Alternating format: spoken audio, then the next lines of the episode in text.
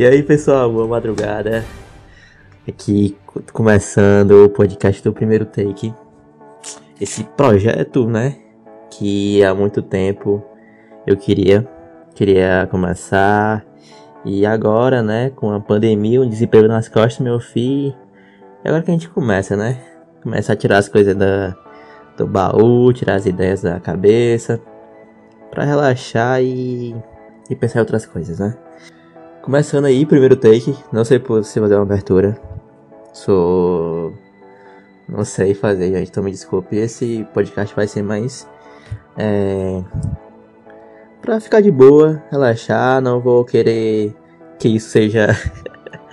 não seja, seja algo assim. Um trabalho. Pois eu não quero.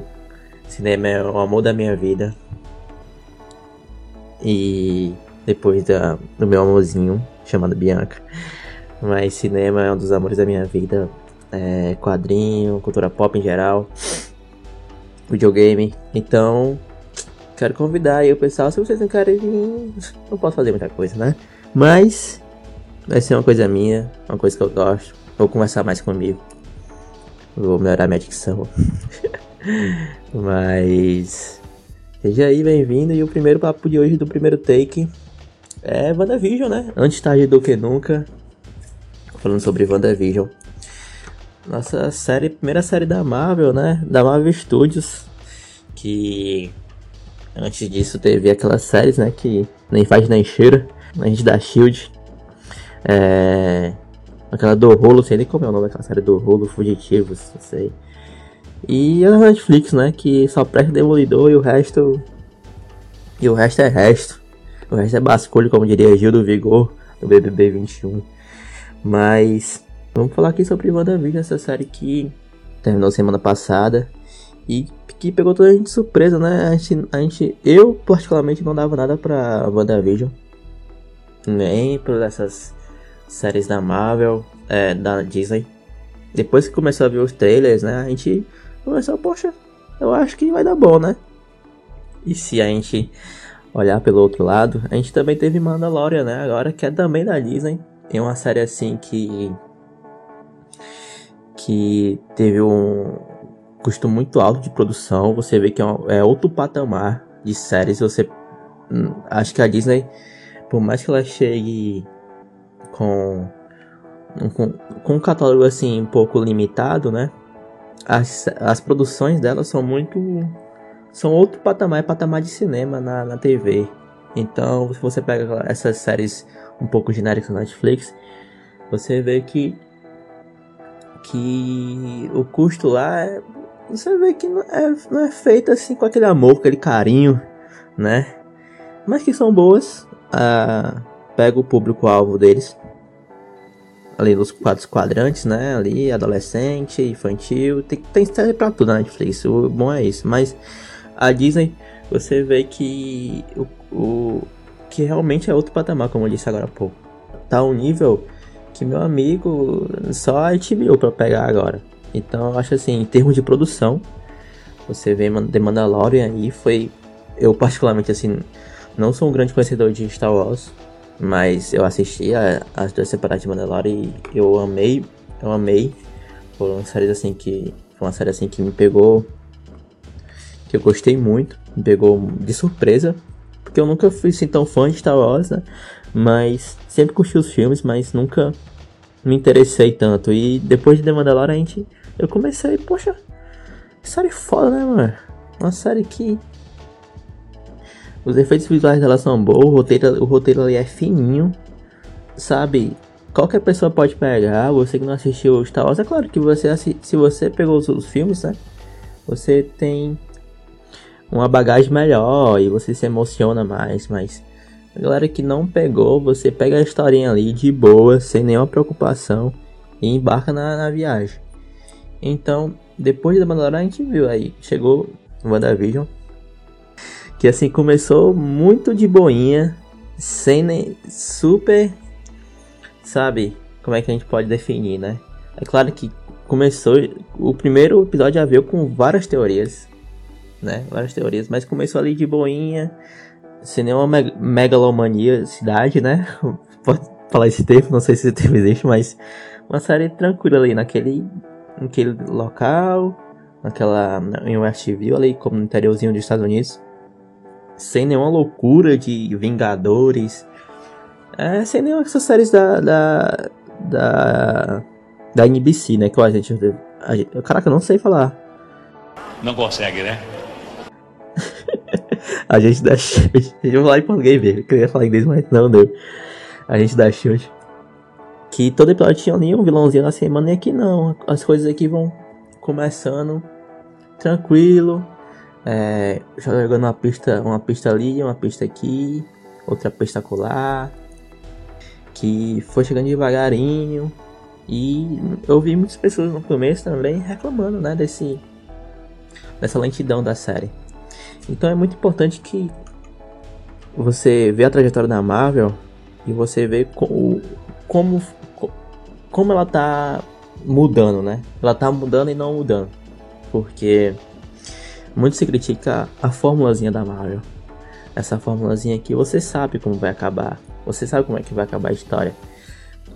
E você sabe o caminho, né? Você não.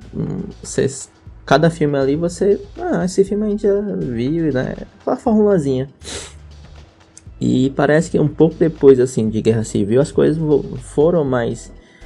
foram mudando, foram tendo outra cara, né? Outra cara de. uma cara mais. É, um pouco mais adulta, trazendo as questões assim mais. mais sérias. Então é, é muito legal a gente ver esse amadurecimento da Marvel, né? Porque porque essa série aqui, ela fala muito, um assunto assim muito muito pertinente hoje na no que a gente vive, que é o luto, né? É como se a gente como a gente tá sentindo agora os efeitos de Ultimato, né? Porque depois de Homem-Aranha ali teve você depois de Homem-Aranha não, depois de Ultimato a gente teve Homem-Aranha. E você vê que Homem-Aranha é uma coisa assim mais relax, né? Uma coisa mais de boa. Você não sente tanto o baque. E aqui você você pega meio que o pós-guerra. Você pega uma depressão pós-guerra.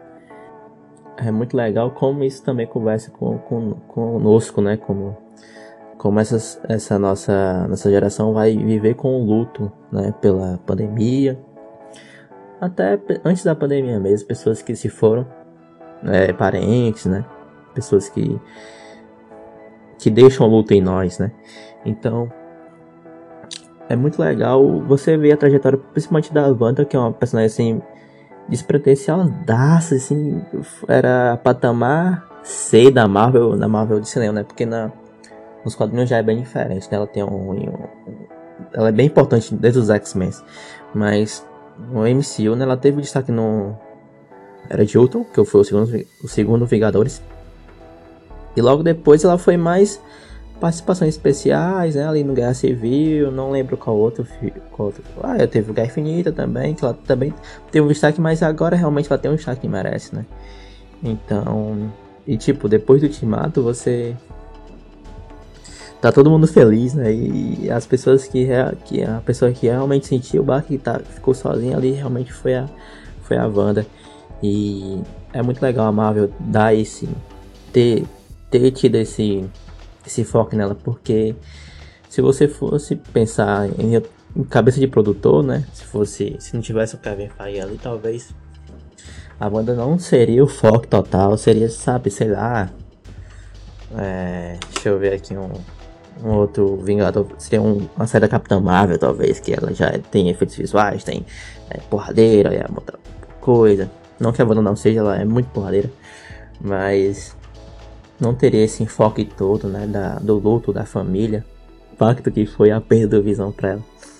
Então, é muito, muito bacana esse novo viés da Marvel, por mais que no finalzinho, já tô me, adi me adiantando aqui, por mais que você tenha essa porradaria, essa marvelização no final, você, antes disso, você tem uma série assim que ela, ela tem um tempo para desenvolver o universo dela, aquele universozinho das sitcoms, da, da, da Wanda, você cria, brinca muito com o público que o que foi criado de teoria nessa série é, tá de brincadeira, porque é muito legal com, quando tem uma série assim, né? Que, que ela. que o pessoal meio que se junta pra, é, tentar descobrir o que vai acontecer. E hoje, como a gente consome muito Netflix, a gente não tem muito isso, né? Porque as séries vem tudo de lapada só. Então você não, tem muito nisso na hoje na Netflix por causa disso. E a, essa abordagem da série de de vir um episódio, um episódio por, por semana, que é até uma coisa que a Amazon tá fazendo. Não sei se tá fazendo com outras séries, mas The Boys teve isso, né? Que foi um episódio por semana. E a Disney também tá, eu acho que tá com isso. Né? The Mandalorian também tava um episódio por semana.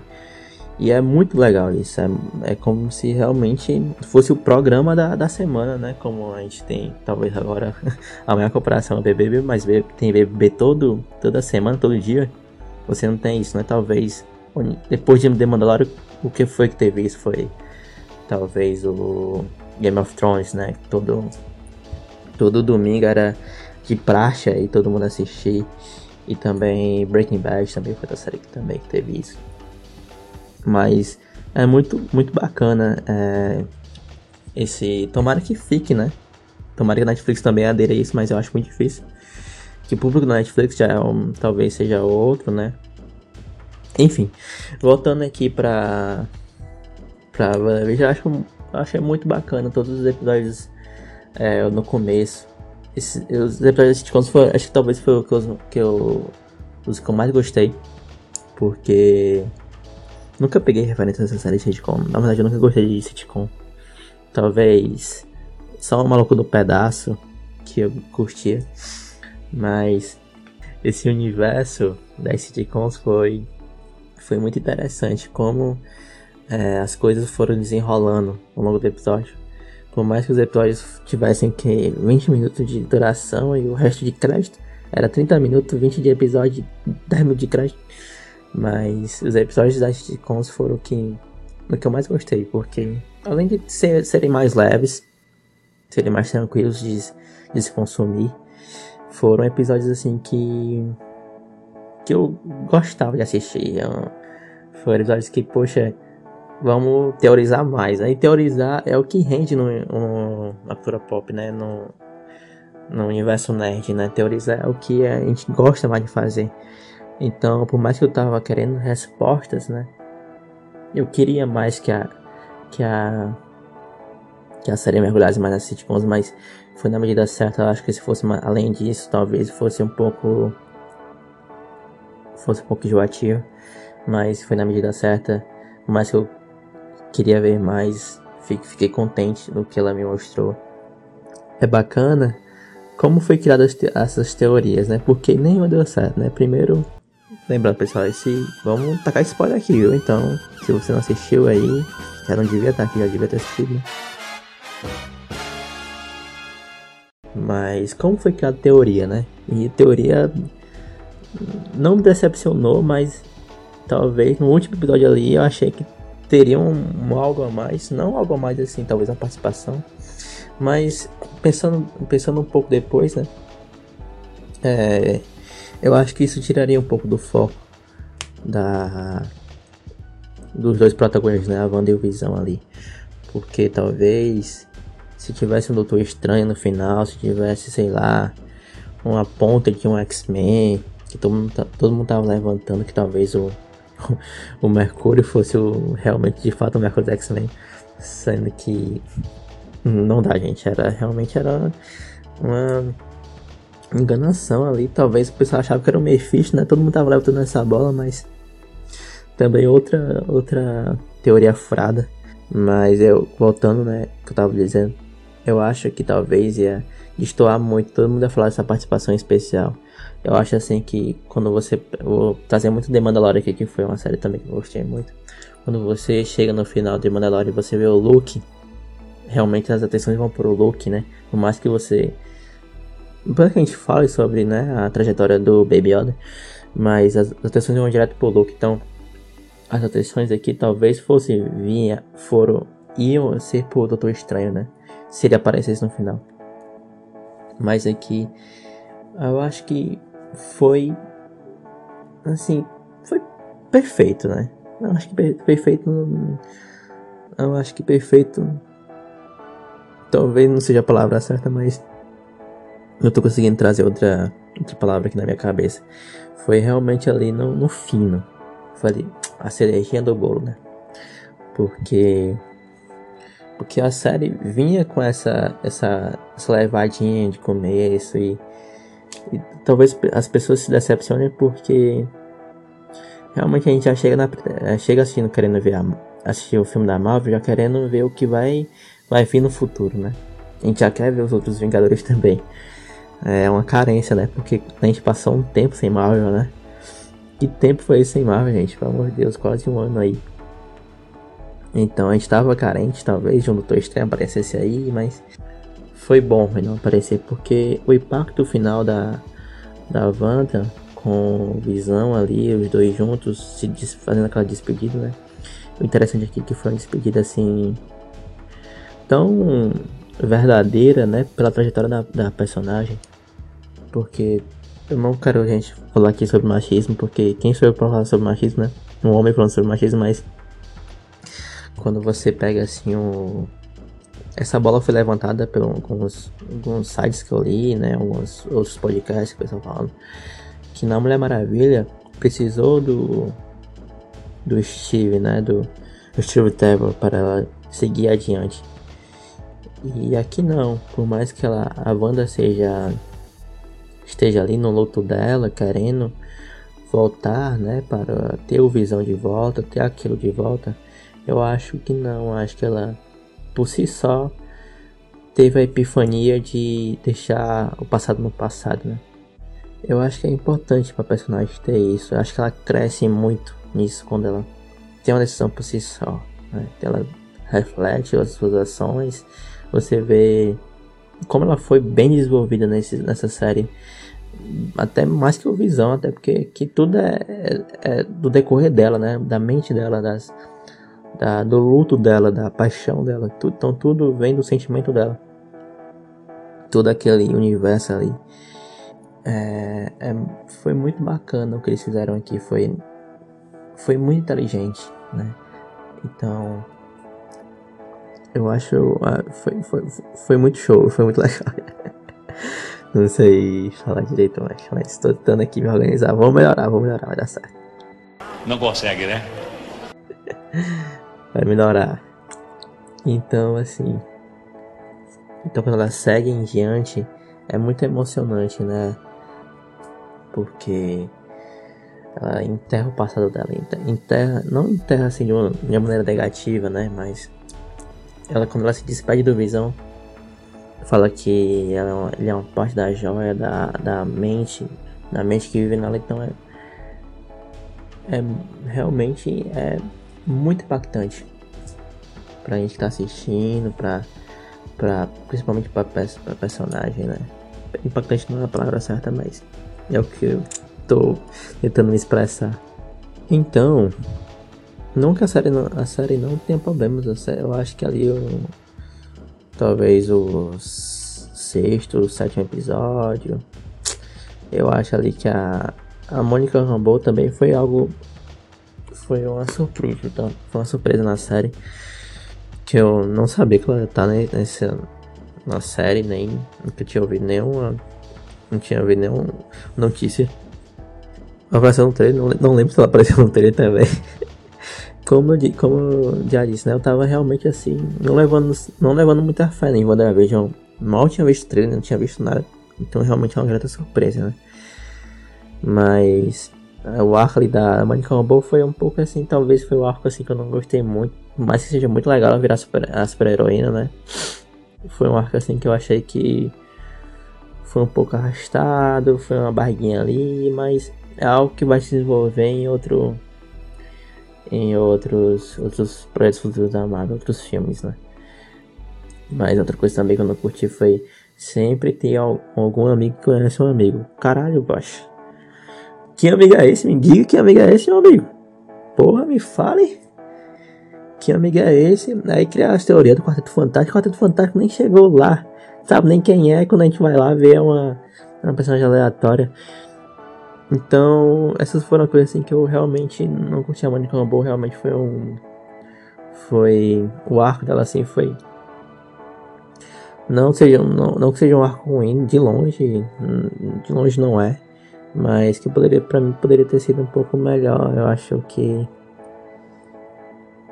que talvez seria seria mais interessante de, de ver um pouco mais com os superpoderes no final ali. Pronto, a batalha final, ela é muito boa, muito muito boa, assim, é bem incrível, os incríveis, né, que ali no, com a família reunida. Não sei se foi uma referência, se foi de fato, né, uma referência, mas uma homenagem. É, eu acho que a batalha poderia ser um pouco mais, melhor explorada, né, com a, até com a Monica Rambeau mesmo que só proteger os gêmeos ali poderia ter sido um pouco melhor. Mas isso é o que talvez seja um pouco da decepção das pessoas, né, que eu talvez até compreenda. Porque realmente só foi a. Teve o Visão, né? O Visão ali sem. O Visão sem sentimento, né? O Visão branco. Que é muito legal, é muito bacana. Seria, seria muito interessante se o Visão Branco ele continuasse na Marvel, né? Sem sentimento, eu acho que seria. Teria, teria outro viés, mas eu acho que eles não vão fazer isso porque quando o Visão encosta ali no, no outro, né? E tem todas as. É bem legal o papo deles, bem bem assim é, inteligente, né? Mas eu acho que seria um pouco interessante ele fosse realmente sentimento. Se bem que ninguém sabe, né? Porque ele saiu ali, deu um chá de sumiço com meu amigo, foi-se embora. Mas seria, é, para mim, no caso, seria legal se ele realmente tivesse sem sentimentos, né? Porque eu acho que não vai ter, eu acho que ele realmente vai ter as lembranças da Wanda e vai criar um sentimento por ela. Mas, porque nos quadrinhos ele fica sem sentimento, né? Uma, um arco, não lembro qual, gente, desculpa. Mas um, tem um arco que o Visão realmente fica, real, fica de fato um robô, robô sem, sem nenhuma, sem nenhum sentimento, então seria muito legal, entendeu? Talvez a Wanda teria outro desenvolvimento se não tivesse sentimento. Mas voltando para a batalha, então eu acho que a batalha poderia ser um pouco melhor explorada ali com a se bem que só tinha a Agnes, né, e aquele os militares ali, então talvez se tivesse outro vilão, se se o se o, o Fietro, né, que não é o fake o fake Pietro, tivesse na batalha também seria bacana, mas eu acho que também não tinha orçamento para isso, né? Então, talvez fosse melhor se, ela, se a Mônica fosse melhor explorada nessa batalha. Pena que ela não foi.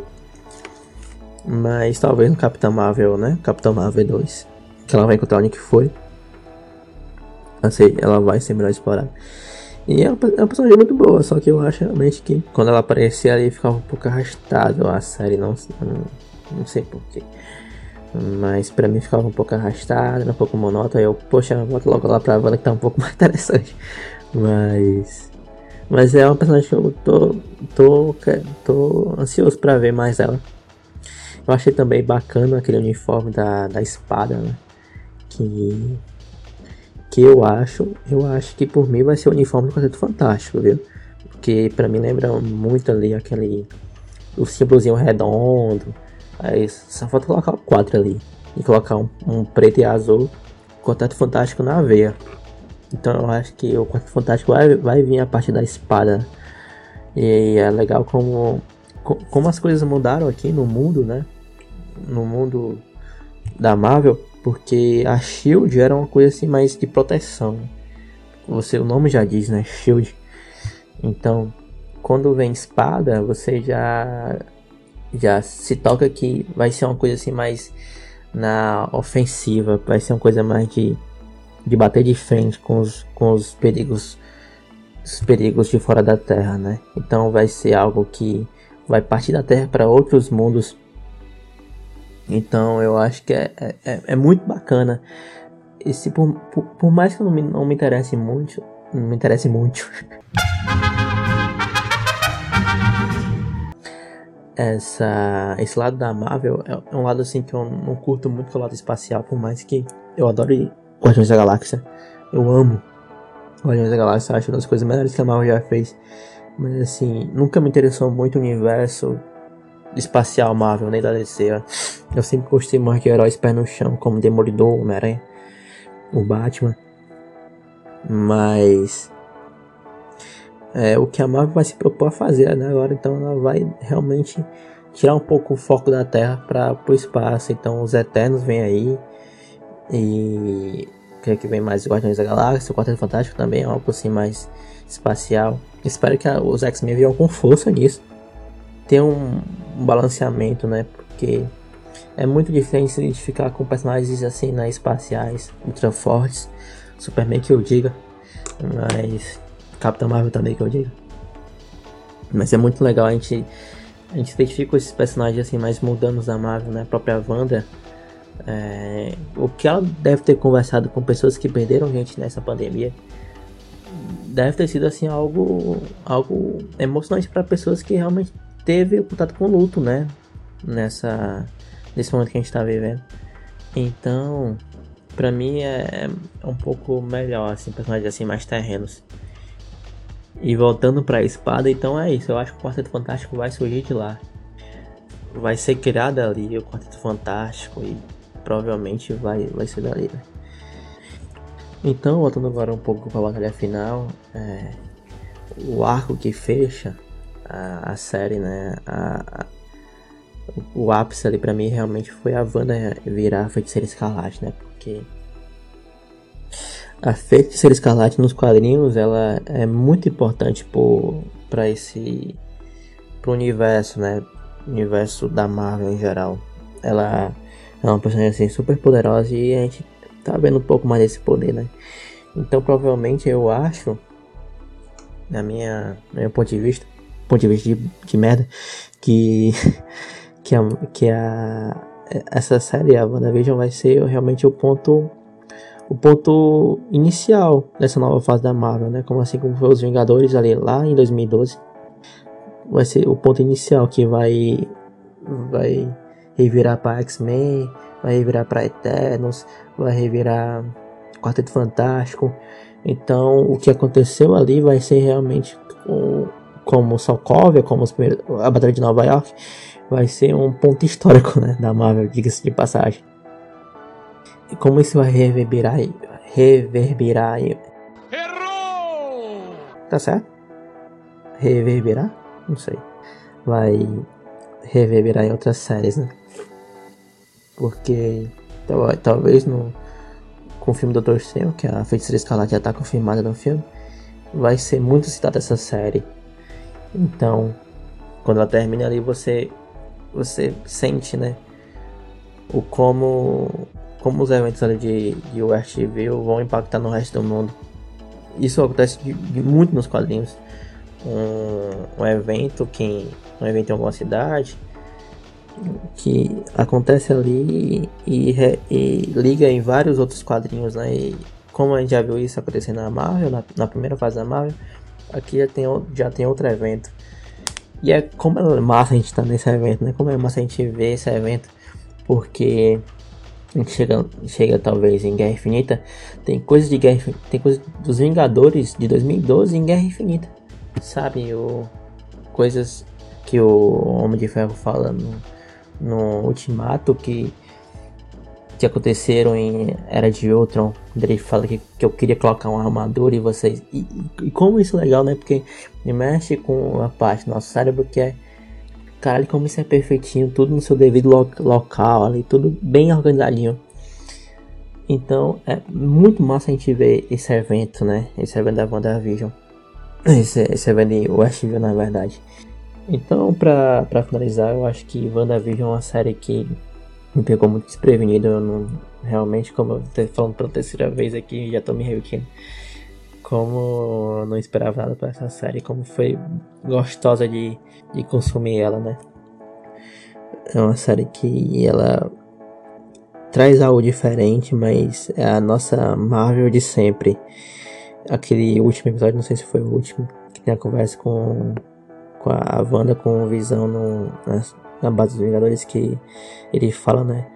O que é o luto sendo que o que é o luto, se não o amor reverberando, lutando, né, no caso. Foi algo assim, caralho. Olha a conversa que a gente tá tendo no universo Marvel, tá ligado?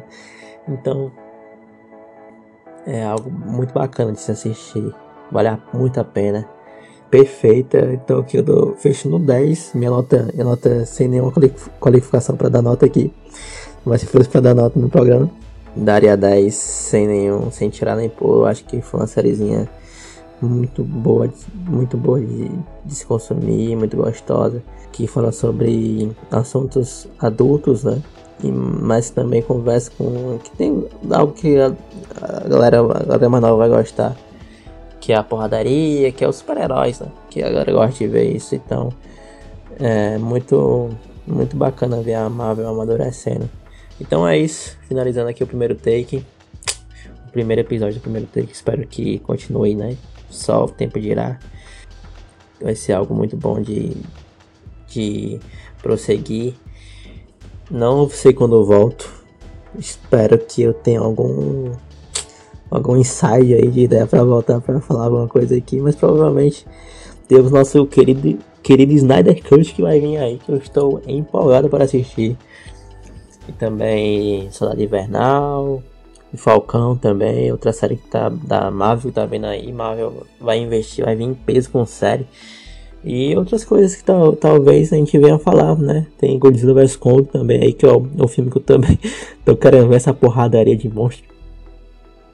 Mas vamos voltar, vamos, vamos com tudo. Vou voltar, mas vou voltar com tudo também. não é o último episódio não, nem o último, nem o primeiro. Esse projeto vai pra frente, meu amigo. Então, finalizando aí, primeiro take. Graças a Deus. Logo forrozão aí pra ajustar pra gente finalizar esse, esse primeiro episódio aí com chave de ouro, meu amigo. Tamo junto. Abraço. Poxa!